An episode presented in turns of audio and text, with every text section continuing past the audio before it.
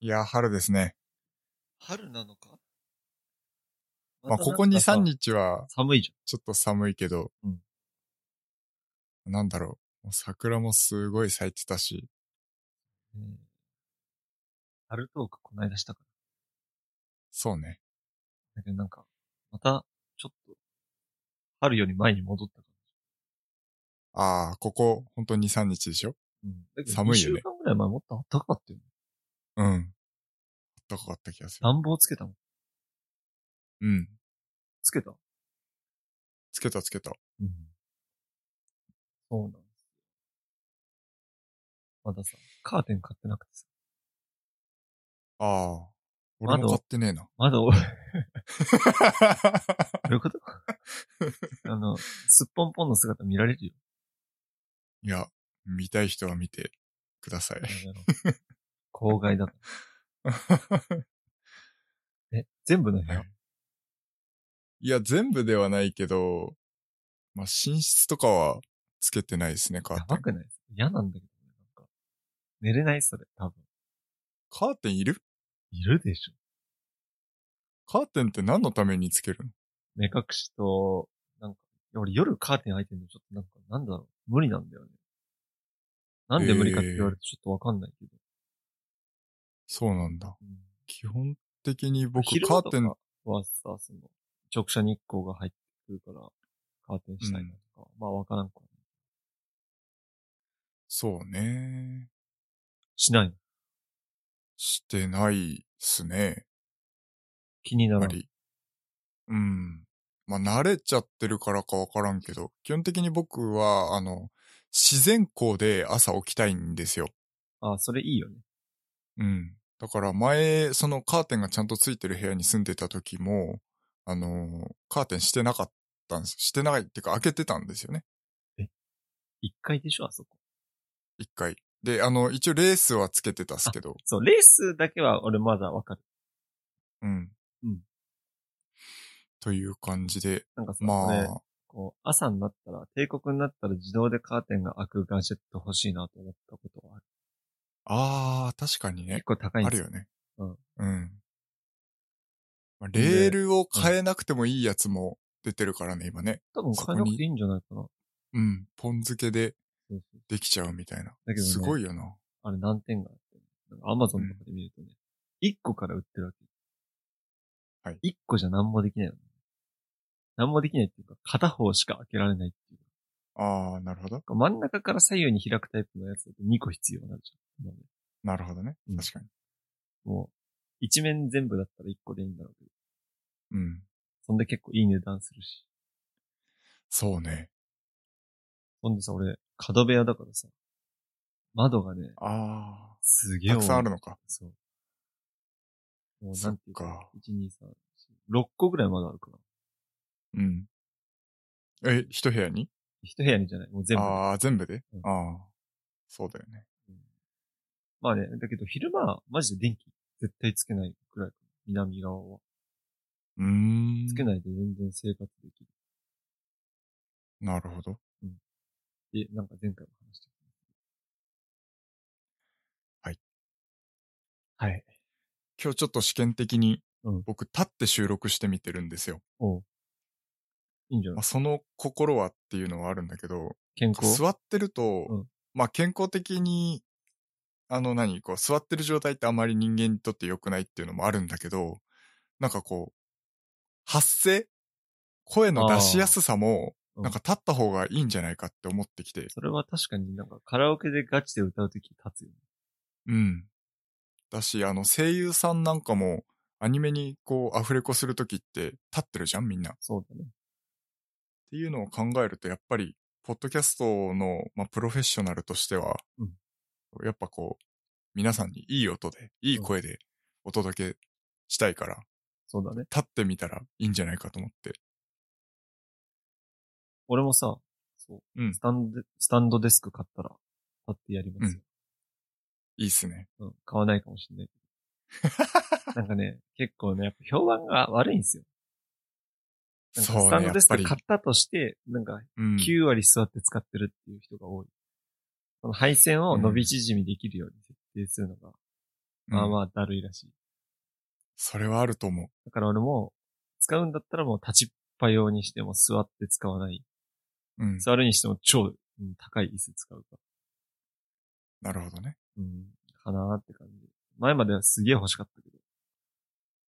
いざ、そう。購入を考えるとなんか、配線がだるそうだなとは思から、そのスタンド用のデスクと座る用のデスクを2つ作ってう。、あ、それはあり。そう。で、座る用のデスクでは、まあ、長時間作業用みたいな感じにして、うんうんまあ、立ってやるところに画面だけ1個置いといて、そこにケーブル這わせてさ、うんやったらいいんじゃないかなっていうのはちょっと思う。そうっすかね。なそれはいいかな。うん。はい。レッドブル開けてもいいですかはい。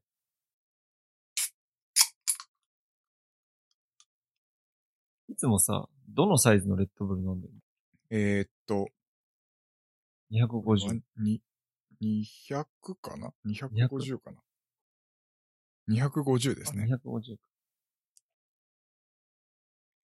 毎日は飲んでないです。うん。一週間に一本ぐらいしか。あ黒さんみたいなこと言うの。いや、一応言っとかないとね。そう、あんまりこう、カフェインを摂取することを推奨してるみたいになっちゃうから。 リビルドっぽいなぁ。リスーパーリスペクトだから。そうだね。やっぱね、白黒さんの回いいわ。いいね。 黒ロさんの回すはごく落ち着2く回ぐらい聞けるわ。確かに。あの、なんだっけ、スマートホームのあの感動のフィナーレ。うん。よかったね。よかったっすね。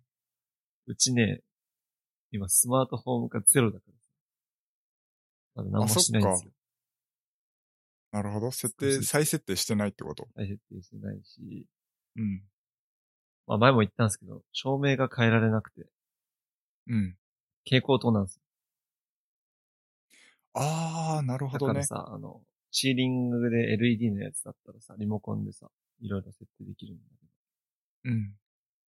こう、蛍光灯なんで、部屋の入り口のスイッチか、あの紐を引っ張るやつっていう、なるほどなんか。時代に逆行してる感じなんですけど。実は、うちもその電気が1個あるんですよ。うん。あの、キッチンがあるところは、その、蛍光灯がもう、直付けされていて、うんで、手元のスイッチか、あの、紐引っ張るしか操作ができないんですけど、そこも一応僕、スマートフォーム化していて、おう、それは聞きたいわ。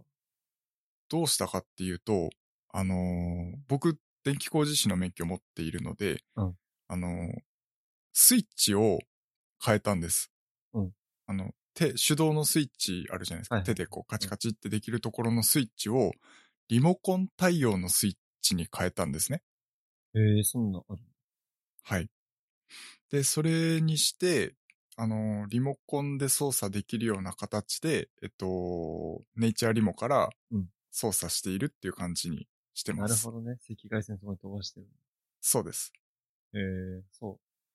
なんかさ、やってもいいんだよ。俺も、この、えっ、と、照明は設備なんで変えないでくださいって、一応、お大家大家さんっていうか、その、管理会社に言われたんだけど、うんまあ外してみたら、まあ、引っ掛けシーリングをつければいいだけの話で、配線は出てるから、それをこう外して、まあ、停電させてやれば、別にできるんだけど、うん。復元するのがだるいなと思って。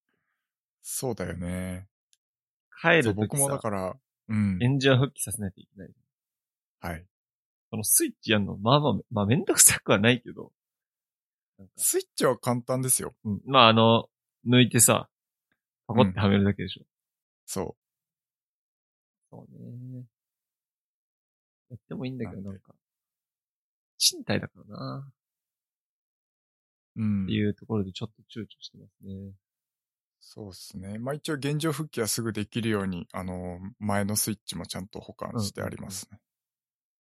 そんで、蛍光灯もさ、LED タイプの蛍光灯うんでわかるわかるよ。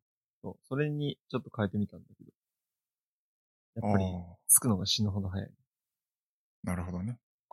蛍光灯だとそれ、うん安定期離線しなくて大丈夫安定期だっけうんそう、あのーけ蛍光灯って、うんその、なんていうの、安定期っていうのがついてるんですよ。うん、わかるよ。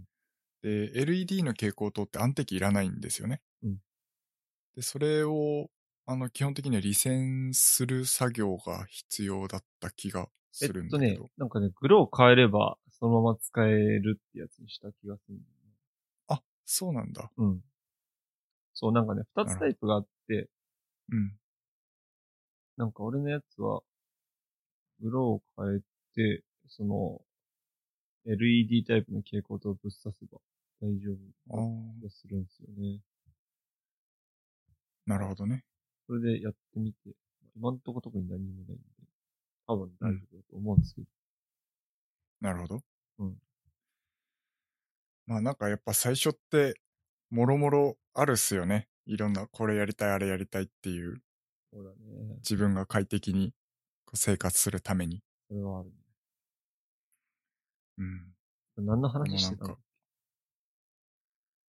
えーっと、引っ越してきてカーテンをつけるとかつけないとあか。白郎さんのスマートフォームの話をしてた。ああ、そうだそうだ そうだ。そう。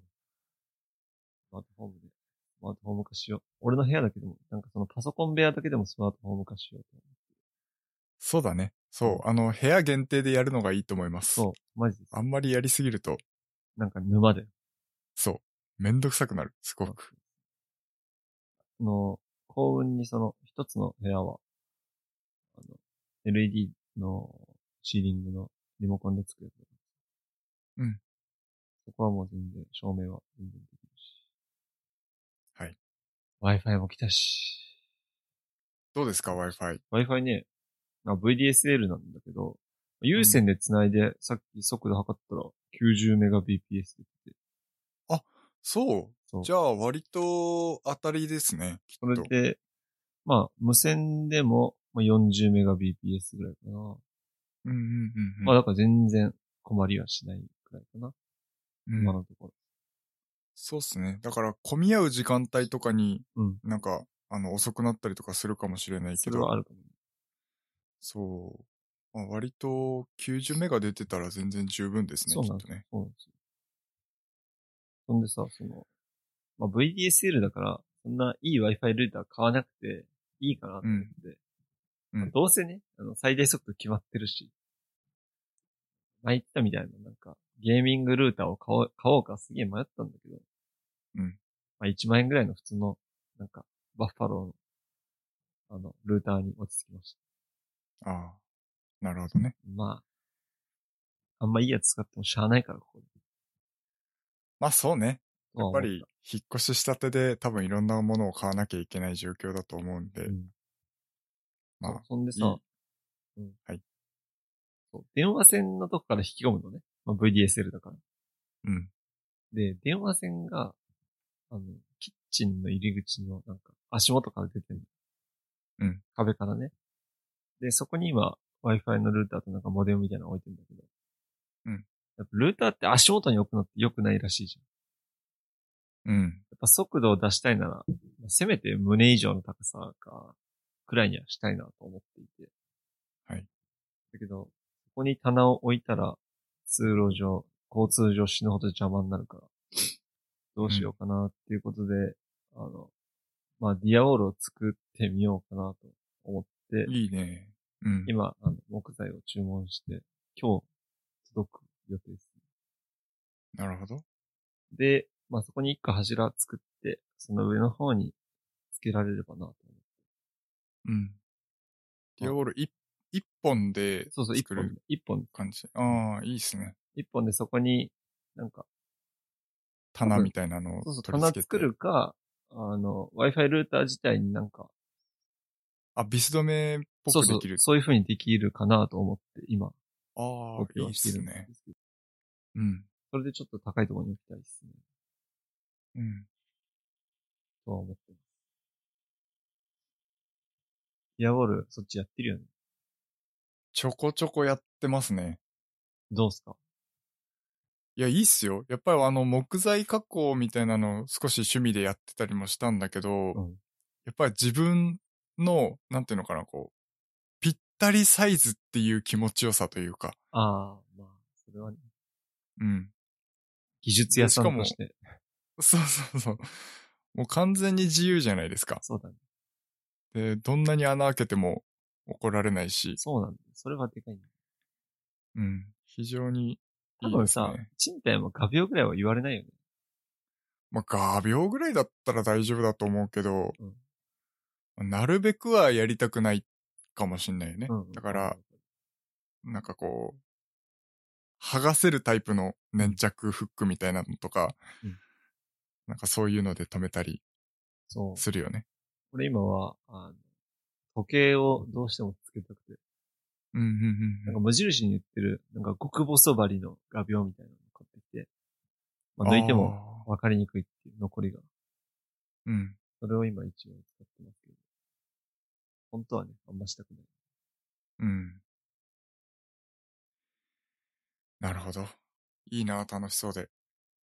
まだね、まだ全然未完成の未完成です。はい。 はい。そんなところです。なんかあるえー、っと。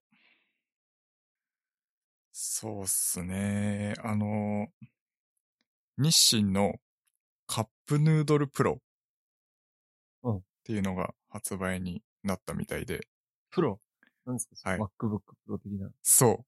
あの、テック系のポッドキャストやってると、このプロっていう言葉にちょっと敏感になるよね。確かにね。うんめっちゃいいやつなんじゃないかみたいな。出るこの、タンパク質、高タンパクのカップヌードル。はい。なんか見た俺、ツイッターで。そうそうそうそうそう。まあなんこかれプロっていうのうは、んうんうんその、ハイグレードっていう意味ではなくて、うんプロテインのプロなんですよね。なるほどね。はい。なんか、そうね。すげえ、なんか低脂質みたいなやつなんでしょそうそうそうそう。脂質を抑えて、かつ、タンパク質を上げているっていう。まあ、要は、まあ、トレーニングをした後とかに食べると、タンパク質を多く摂取できますよっていうような、うんえーものになっていなんて、か、なんなら、カップラーメン食うなよっていう意見が多いけど。まあ、若干、それはちょっとあるかもしれないね。うんうんまあだから、あの、一人暮らしとかで、あんまりこう料理とかを自分でやらない人とかね、うんあの、タンパク質摂取したいなっていう人は、普通にこう、カップヌードルを食べるよりも、高タンパクなものが取れますよっていうようなね、はいことですかね。いやー、いいな。一回食べてみたいな。なんか健そうっ康すね僕もに良さそうっていうイメージ。うんよくはないのかな。まあ、本当だったら普通に肉焼いて食べた方がいいとは思うんだけど、まあ、手軽に摂取できるっていうのがいいんだろうね。そうそうそうそうそう。というので、まあちょっと、まあ、ジム通いのうん、しゅんさんにうん、ちょっとおすすめしたいなと思って、今回、小ノート書いてみたんですけど、うんぜひですね今度食べ。あの売ってるとこ見て、はい見たことないんだよな、まだ。コンビニ売ってますよ。マジ僕見ましたね、この間。買おうと思ったんだけど、あの、一周回るうちに忘れて買わなかったっす。あるあるだ。いいですかはい。はい。じゃあ、そう、ちょっとね、俺 e スポーツの話したくてさ。あ、いいっすね。い e いスポーツだけに。うん。e スポーツあ、いいっすごめんね。。ちょっと、今のボケ拾えんかったわ。まあい いや。はい。あのさ、ちょっと前にさ、スイッチでエーペックスをやってみたじゃん。うん。でさ、そっからちょっと俺、エーペックス、自分でやるのはあんまやってないけど、うん。ちょっと配信を見始めたんですおう。ね。で、まあ、YouTube とか、メインはやっぱ Twitch が多いね。えっと、ツイッチでうんコンテンツを見るってこと、そうそうそうそうそう。そうなんだ。 Twitch で、まあ、有名な配信者の、 なんか配信見たり。うん。まあ YouTube にも上がってるんだけど。うん。だいたいライブは、Twitch でやってる、なんか、ストリーマーが多いんですよね。うん。そう、それで、まあ、エーペックスの大会を、まあ、初めて、まあ、昔のやつですけど、うん YouTube で見てちょっと感動したんですよ。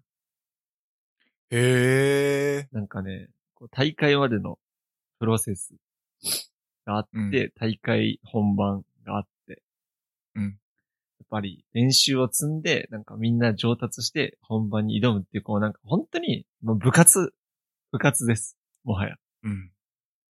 それじゃあで、何もう、まさにスポーツっていうまさ感にじスなんポーでツすなかね。んですそうそう、本当になんか今までさ、ああ。 e スポーツって言うけど何がスポーツじゃと。いゲーやムだ思ってた。思うじゃ。うんん。うん。なんかね、本当に、エイペックスの配信を見て、なんか、マジで e, e スポーツだなって思ったっすね、なるほどね。そう。あとね、やっぱ面白いのが、その、僕が見たのはエイペックスのなんか CR カップっていうやつなんですけど、うん。まあ、有名な配信者の、まあ、知らない人はあまりいない、エイペックス書いた知らない人はあまりいない、釈迦って人がいるんですよ。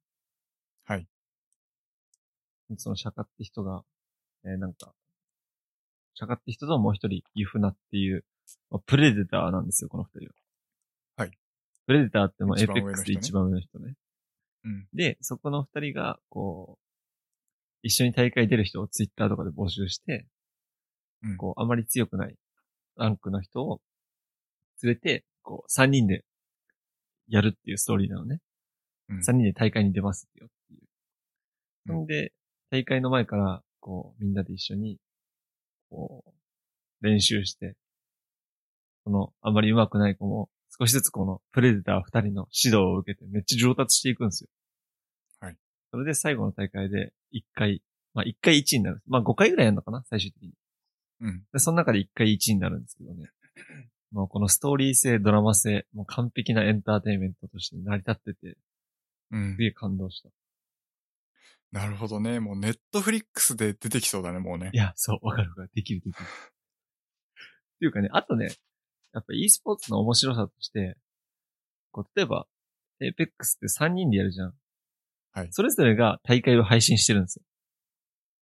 アーカイあブそも残のってチるしーム、チそういろんなチームのう、んそれぞれのチームがってことまあね。、人によるけど、その、うん。釈迦さんチームは、3人、そうんそれぞれ YouTube チャンネル持ってて、ああ、そういうことか。そう、そのはいはいはいは、いそれぞれの視点で、まあ一人称視点じゃん。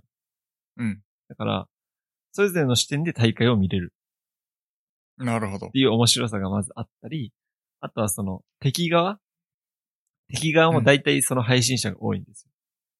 うん。プロ、プロ、そのまあま大あ、会、大会に出るクラス、大会に出るよう。なクラスの人はね。そうそう。んだから、その人側の視点も YouTube とかで上がってるんですよ。はい。だから、いろんな視点で、こう、何度も、こう、大会を楽しめる。うん。いやー、すごい。なんか、新たな、なんか、ジャンルの、なんていうかな。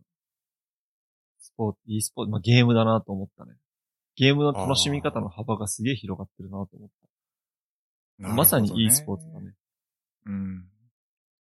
面白いですね面。白いです、面白い。だからその最後の最後に、その釈迦チームともう一つのチームが、この1対1で戦うんですよ。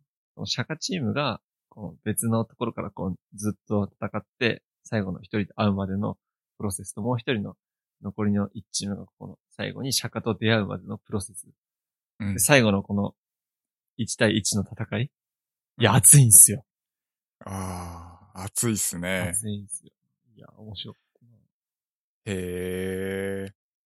あの、YouTube チャンネルのリンク貼っておきます。はい。あの、Google ショ Meet ーでノー送トっでたんですけど。はい。あの、3時間ぐらいあるんで。マジか。 あの大会だから、その、4回か5回ぐらいやるの。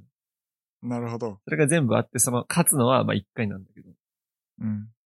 まあ、最終的なポイントで優勝者が決まるらしくて。はい。いやー、本なるほ当どねに熱いですね。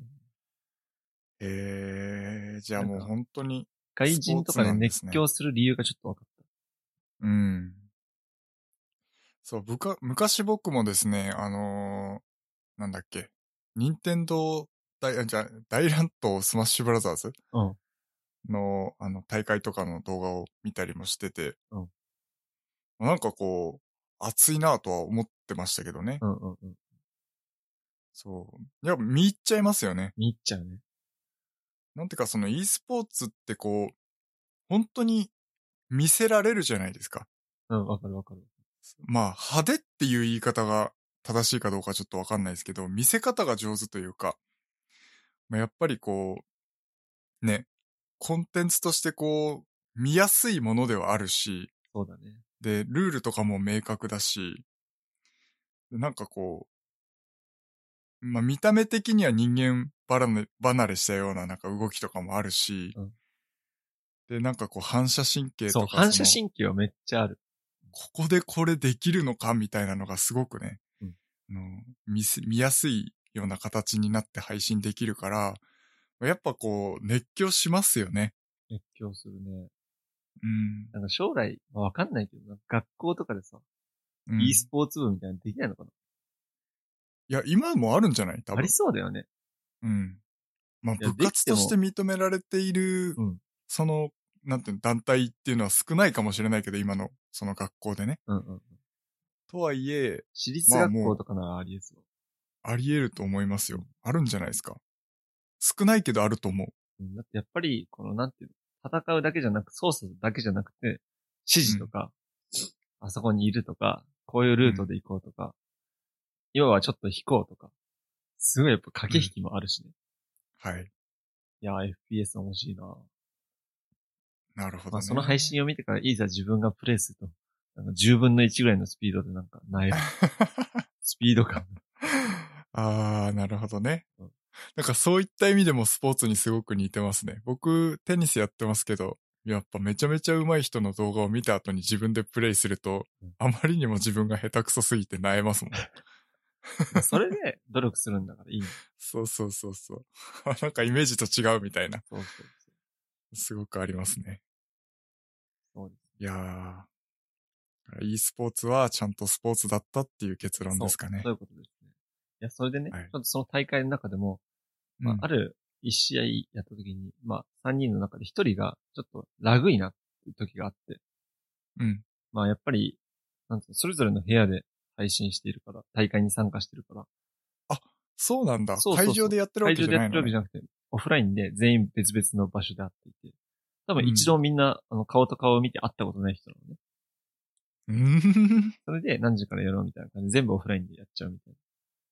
ほんで、なるほあどる。人がこう、大会中にラグいなってなって、やばいなってなって、みんな、こう走ってる途中に、いつの間にうかんメンバーが、すげえ、何十メートル先にポンって行っちゃうみたいなうん。時があったらしくて。うん。ほんで、ちょっとラグいんですけどって話したら、じゃあ、なんか、イモルカみたいな。今、イモルカとは言ってないよ。イモルって、要するにこう、あんまり動かないで、うん。こうアンチの中でこう、部屋の中で待ち伏せみたいな。うん。するかみたいな感じでこう待ち伏せをして、息を待つみたいな、そういう戦術変更とかもあるの。おーだからそのインターネット臨機応変のにねトラブルにも臨機応変に対応する。いや、すごいな。うん。すごいですね。こういう判断をするで、なんか、ね、e スポーツってまだまだわからないことがたくさんあるけど、なんか、うん。深いですよ。なるほどね。うん。いやー、本当に。多分僕らが見えてる部分って、そのみん、その e スポーツをやってる人たちが考えていることのもう本当ごく一部なんでしょうね、きっといねや、。そうだと思うん。まあ、きっとスポーツもそうだしね、基本。プレイヤーが考えてることの全部はもちろん我々は理解できてないと思うし、うんまあ、そこで、まあ、その中でも e スポーツってすごくこう、まあ、さっきも言ったけど見やすいというか、見えやすい部分が多いから、非常にね、そう、一緒にやってるような気分にもなると思うし、熱狂もしやすくなるんだろうなっていう感じはしますかね。う。そうっすね。いや、だからちょっとマジで、あの、PS5 か4買ったら、うん。 Apex ちょっと頑張ろう。そうだね。二人で一回勝ちたくない勝ちたい勝ちたい。いや、勝てるよ、全然。努力する。うん。練習しよう、練習。そうだね。まず、スイッチ版はちょっと、やっぱり限界があるあとは思う。あ、なるほど。だから森はさ、パソコンでやればいい。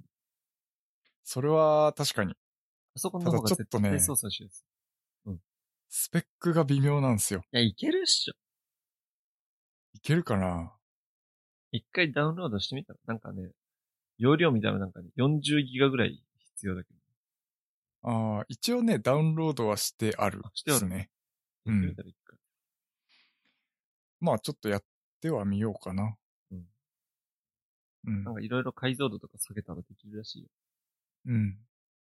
昔、あの、家電量販店の話をしたことがあったと思うんだけど、うん、うん、うん。公開されてるかな多分されてると思うんだけど、えーっと、まあ、家電量販店の今後のあり方みたいな話をしたんだよね。はいでまあ、その時の話をざっくり概要を言うと、まあ、あの、物を売るっていう役割としては、もう、あの、ネットには絶対勝てないよねっていう話になって、そうなっでて、すね。うん。で、じゃあ家電量販店どうするかって言ったら、もうあの、実物をこう試せるような状態にしておくっていうだけで、企業からお金をもらえばいいんじゃないかっていう話をしたんですよね。はいだから要は、その、機械のその使い方とかの説明だったりとか、あとはこのどういった特徴があるのかっていうのを店員さんが勉強しておいて、まあ、それをこう実機をお客さんに触ってもらってでえーまあ、プレゼンをするっていう場所として家電量販店を、あの、おい置いておいて、で基本的にはまあ、それを見に来たお客さんが、いいですねって思ったら、まあ、ネットで買うとかなりすればいいんじゃないかっていう。まあ、そういう位置づけに、えーすればいいんじゃないのって話をしたんですよね。うんまあ、それが、なんとですね、実現したみたいです。へえ。まあ、きっと我々の放送を聞いた人がですね、ああそのインスピレーションを受けて、えー絶対そうだ。まあそういう、うん、 あの店舗を開いたんだと思うんですけど、まあ我々としては嬉しいですよね。そうだね。僕らの放送を聞いてくれた人が。 先見の明が俺らにあったってことだから さ。そうですね。うん。 はい。まあ、ということで、なんかさ、なんかイメージ的に言うと、なんていうのかな。なんか、なんていうか、こう言ったらあれだけど、ゲームショーとかさ、モーターショーみたいな感じなのか多分そうですね。な。本家当電に。を見せてプレゼンするだけみたいうん。まさにそういう感じですね。あ本当あの、そう、ビッグサイトみたいなな。うんうんうんうん。イメージになるのかなと思うんですけど、まあ、そういったベータっていうお店お店っていうのかな、まあ、そういうその商品をお試しできるような場所の提供みたいな感じですかね。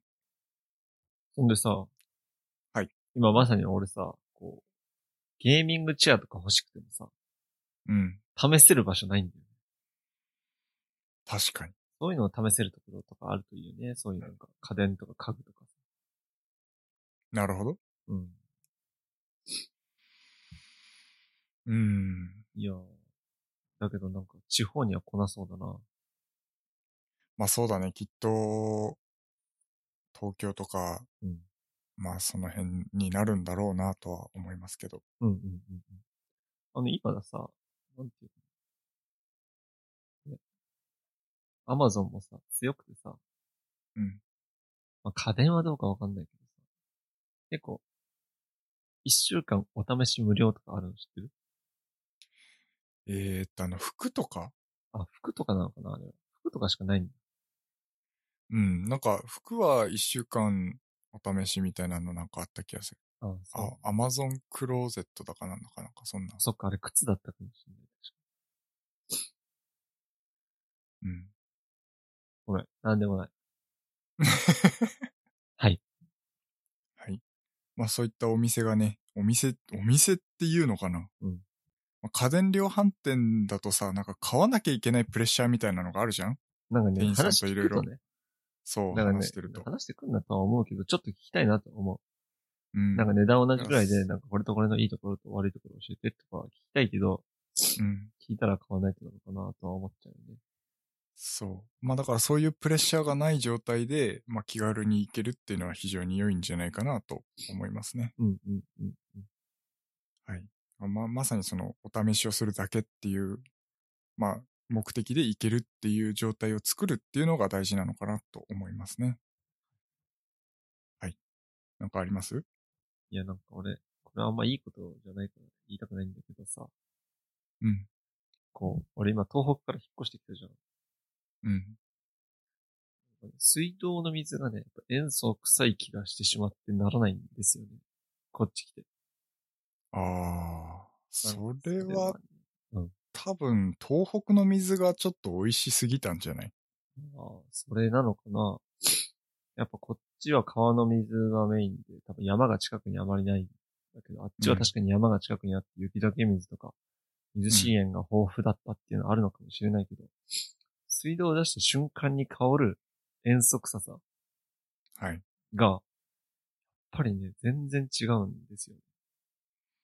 うん俺あんまりこう水に対してうるさい方じゃないんだけど、うん。なんかあっちで暮らしていたからなのか、こう塩素臭さが気になって気になって、うん。今さ、家に浄水器もないしさ、こう、買った水を飲んでたんですけど、たまにこう、洗い物とかしたりするときに、こう、水出すと塩素臭くて。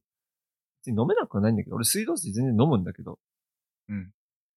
ちょっとなんか、臭すぎて、これはあんま飲みたくないなって思ってしまった。ここで20年以上育ってきたのに。うん。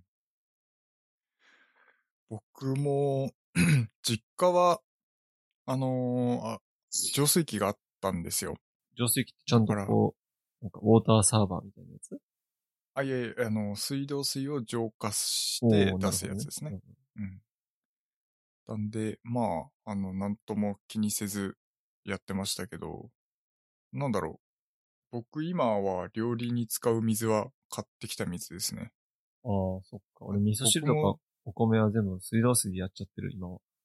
あ、そうなんだ。うんそう、だからお米研ぐのは水道水なんだけど、うん最後炊く水は、あの、ペットボトルで水入れてなるほどねやってますね。そう、だから、ちょっと浄水器買おうかなと思っていて。うん。あった方がいいかもまあ、しれ浄ないで水器すって言っねて。も、こう、ウォーターサーバーみたいなやつで、水道直結のやつうん。をちょっと買いたいなって初めて思った。今までいらねえだろうと思ってたんだけど。はい。で、なんか地域によってこんなにも違うのかと思って。うーん、水は確かにそうかもしんないですね。確かに東京の友達に住んでる、東京に住んでる友達が、まあ、世田谷だったかな、そこギリギリ世田谷なだったんだけど、なんかそこの水はマジで飲めないって言ってうん。た。もう、臭すぎて。だからあのーまあ、ラーメンとかうん、見るとよくわかると思うんですけど、うん割とその、この辺って濃い味のラーメンが多いじゃないですかあ、。多い、確かに。で、例えば栃木とか福島とかは少しあっさりした醤油系のラーメンの方が多いじゃないですか。えーそうなんだ有名なのって。うんうん。要はその水なんですよね。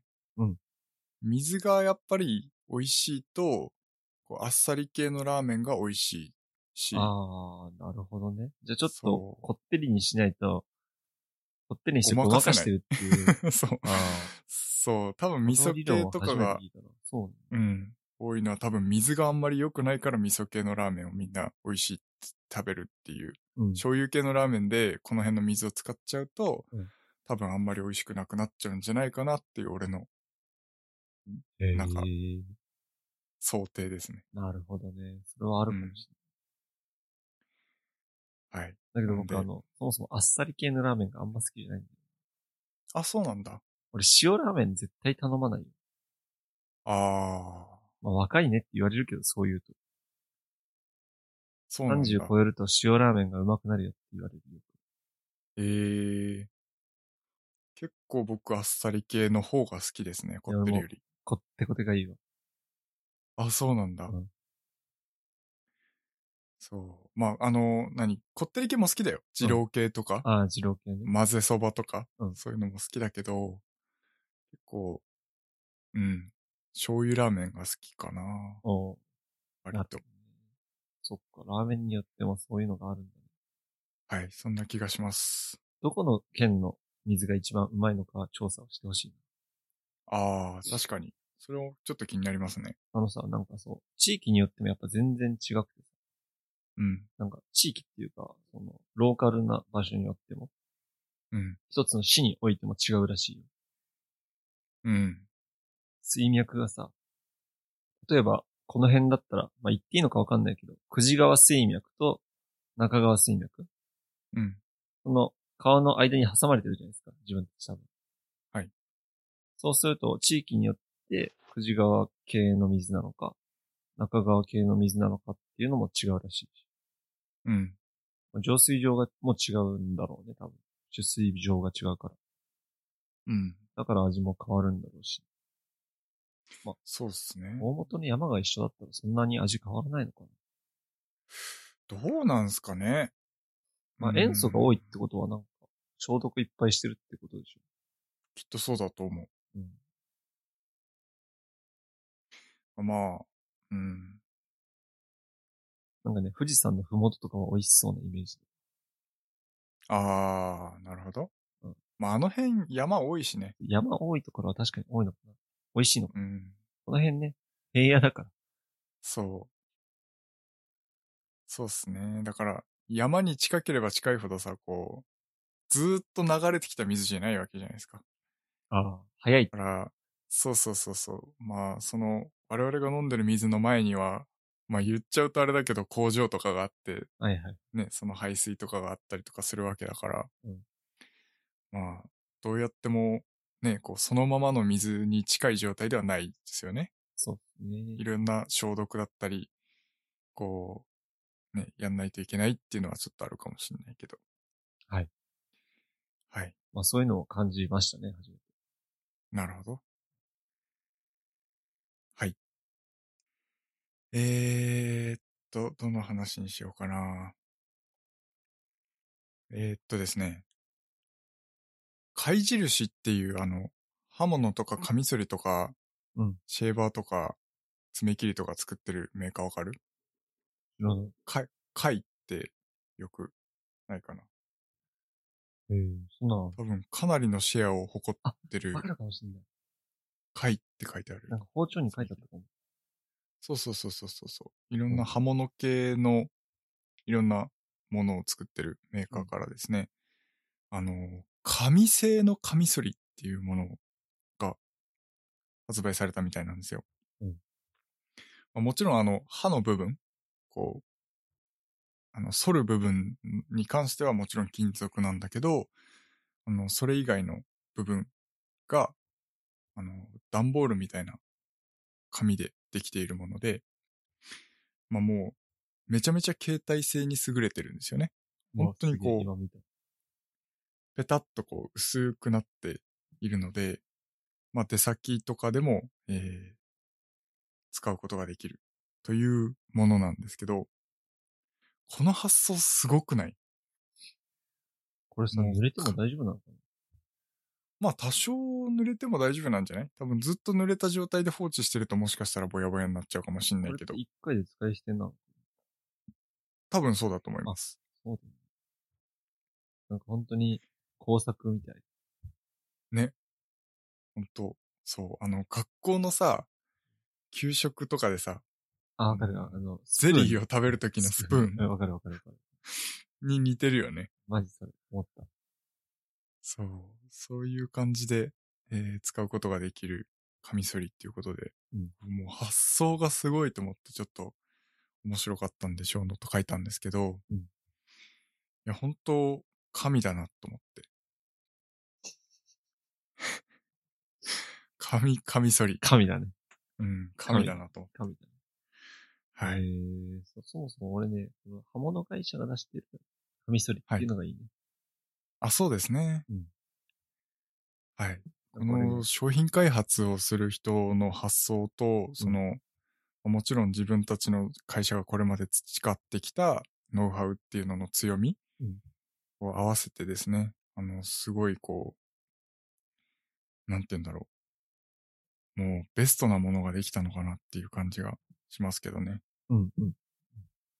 こういう商品開発、はこれ めっちゃ噛んだ。こういう商品開発をするようなとこって多分面白いよなと思って。ななんんかかいいろろいいろろ試ベ行ーショ錯ンがね誤、して。そういうそ発想をなんか潰さないのはいいよね。う。うん。最初聞いたら何言ってんのお前ってなりそうだよね。そう。だからいろんな失敗もあったみたいなんで、開発結構いろいろ苦戦したみたいなんだけど、うんちゃんとね、こう商品としてしっかり、あの、リリースできたっていうので、なんかこう、こう、こういう仕事って面白そうだなって思うんですよね。確かそうやりがいっていう意味でもそうだし、なんかこう自分の発想がこう世の中の役に立つじゃないけどさ、に。うん、うん、うん。そういうのってすごく面白いなと思って。新しいイノベーションって感じで。うん。いやー素晴らしいですね。はい。まあ、ただそれだけなんだけど。はい。はい。えー、まあ今、収録してるのが4月の17日なんですけれども、うんえー4月の後半にですね、Apple イベントが開催されると、まあ、公式に予告されましたね。あれ何が出るんだろうね。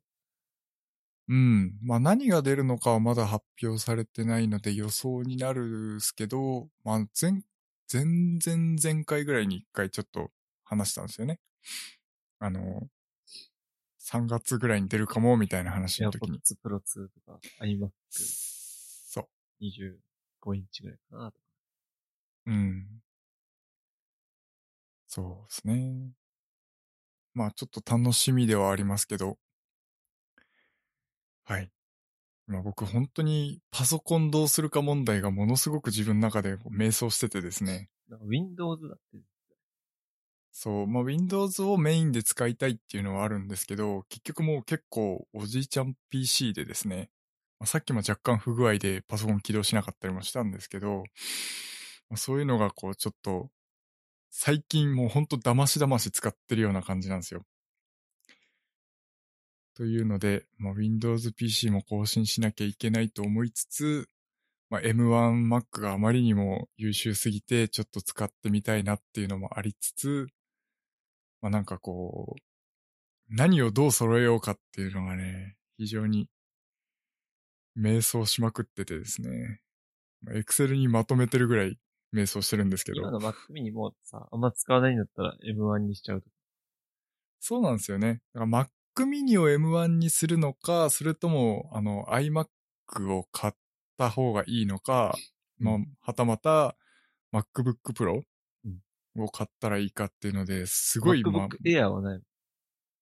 あ、MacBook Air は僕の中での選択肢としてはないかな。ないうん。やっぱり、まあ、うん。ちょっと負荷かけても大丈夫にしたいので、うんうんうんうん。あの動画編集とか結構 Mac やりやすいんですよね。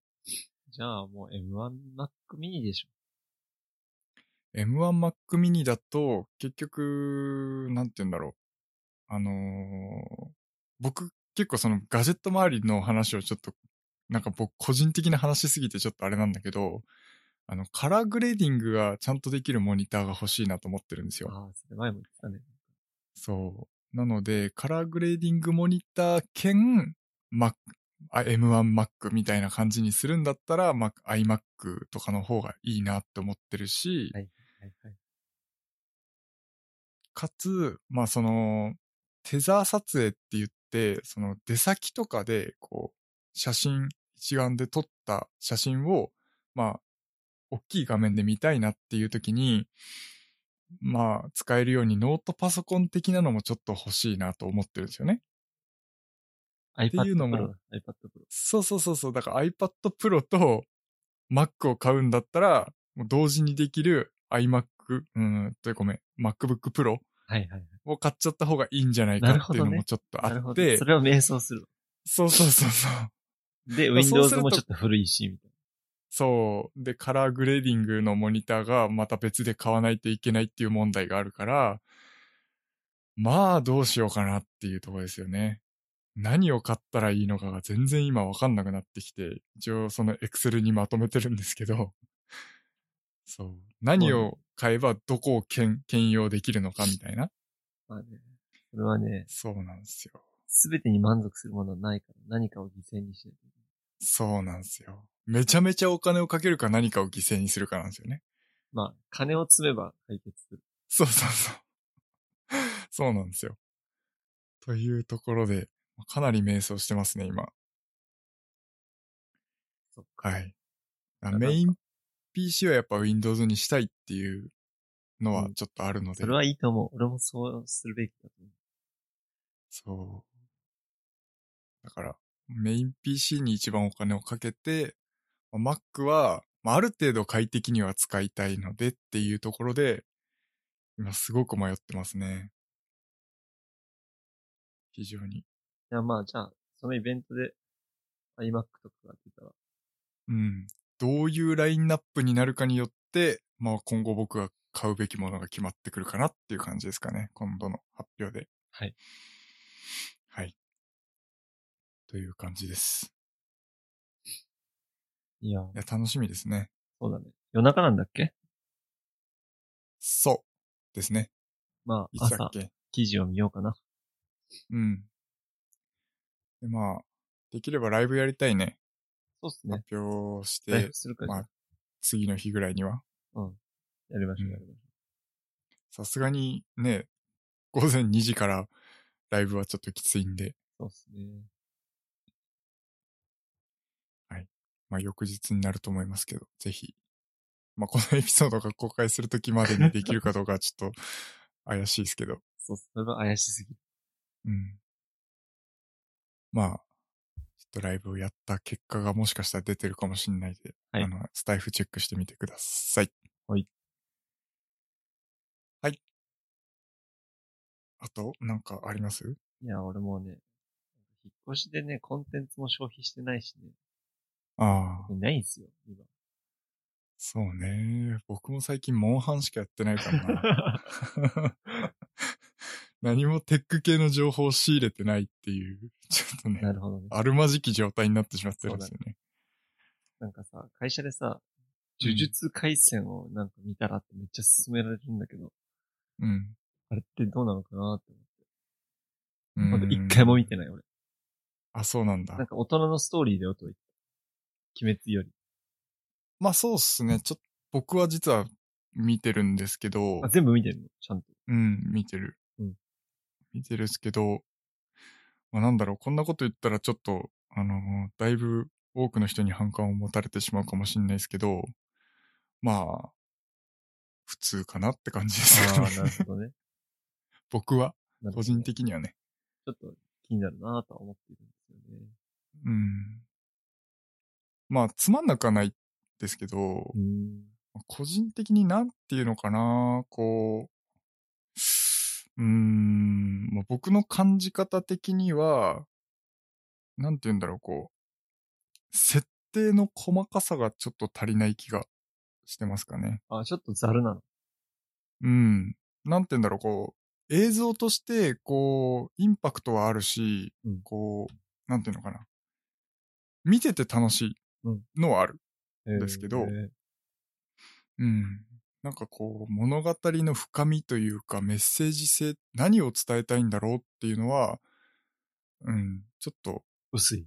よくわかんない。うんそう。なんかそう、主人公とかその周りの人たちが、どこまで深くその自分の状況を考えて動いてるのかなっていうのをたまに微妙にこう、なんかちょっとよくわかんないなっていう時はあるかな、なるほどねと。いう感じはしてますね。中二感は個ないの人的には。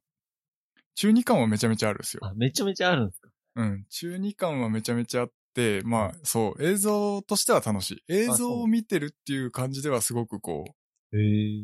さらさら見れちゃうというか、そうなの。うん。深み、深みがあんまないなっていう感じがするかな。そうなの。え、ちょっとね、落ち着いたら見てみます。うん。はい。という感じです。まあ、ぜひまた見たらそうっす、まあ、ネタバレ、ネタバレありで話したいよね、少し。そうだねじゃないと、あんまりこう、どこがとかっていう部う分、ん具体的に僕も言えないので、はい。ネタバレなしで言うと、僕の感想としてはそんな感じですかね。あの、なんつうか、フラットな目でまず見てみそうですね。ます。モンハン、どうすか、モンハンは。モンハンね、まあ楽しくてしょうがないですね。まあ久しぶりのモンハン、まあ前回も話しましたけど、PSP 以来のモンハンでめちゃめちゃ進化してるし、やりやすさっていう部分も残しつつ、結局その古いシステムの通りに動かしてもちゃんと動くから、まあ、こなれた操作っていうかね、あの、慣れた操作でできるっていうところもすごくいいし、なんか今回新しくそのかけり虫っていうシステムが入ったじゃないですか。うんうんうん。で、まあ、マップもすごく 3D にこう動くことができるようになったりとか、高いところ行ったり低いところに行ったりっていう中で、その、かけり虫っていうシステムが、やっぱりちょっと、微妙なんじゃないかって、あの、何デモ動画とかを見てるとね、はいはいはい、あったんですけど、なんかこう、すごく評価高いんですよね。かける虫っていうシステムの。へえ、そう。そう。周り見てても、もうかけり虫なしじゃモンハンできないみたいな。 えー、本当そう、新しいシステムを取り入れるのがすごく上手というかね、あのー完成度に妥協がないというかね、うんうん。そういった意味で、なんか、さすがモンハンだなっていう感じはしましたね。なんかあと、もう村人に話しかける、なんか、なんかサイドクエスト的なの俺全然よくわかんないんだよ。あー。あー、なるほどうん。初めてモンハンやると確かにちょっとわかりにくいかもしれないかもしれないですね。あの、あ訓練場の横にいるあの、うん。貿易やってるなんか髪長い女の人みたいにいるじはいはいはいはいはいゃん。あ。そこで何すんのかもよくわかんないし。あの人はですね、あのー普段、あの、集めるのがめんどくさいアイテムで、しかもよく使うっていうアイテムがあるんですけどうん、それをこう、カムラポイントっていうポイントで 交換してくれるっていう役割ですかねへ。え、そう。はい。とか、その自分がこう雇ってる猫うんとか犬、うんなんかすごい雑だけど、アイあ、のアイクだ、ガルク。ガルクとアイルー、アイ、アイル。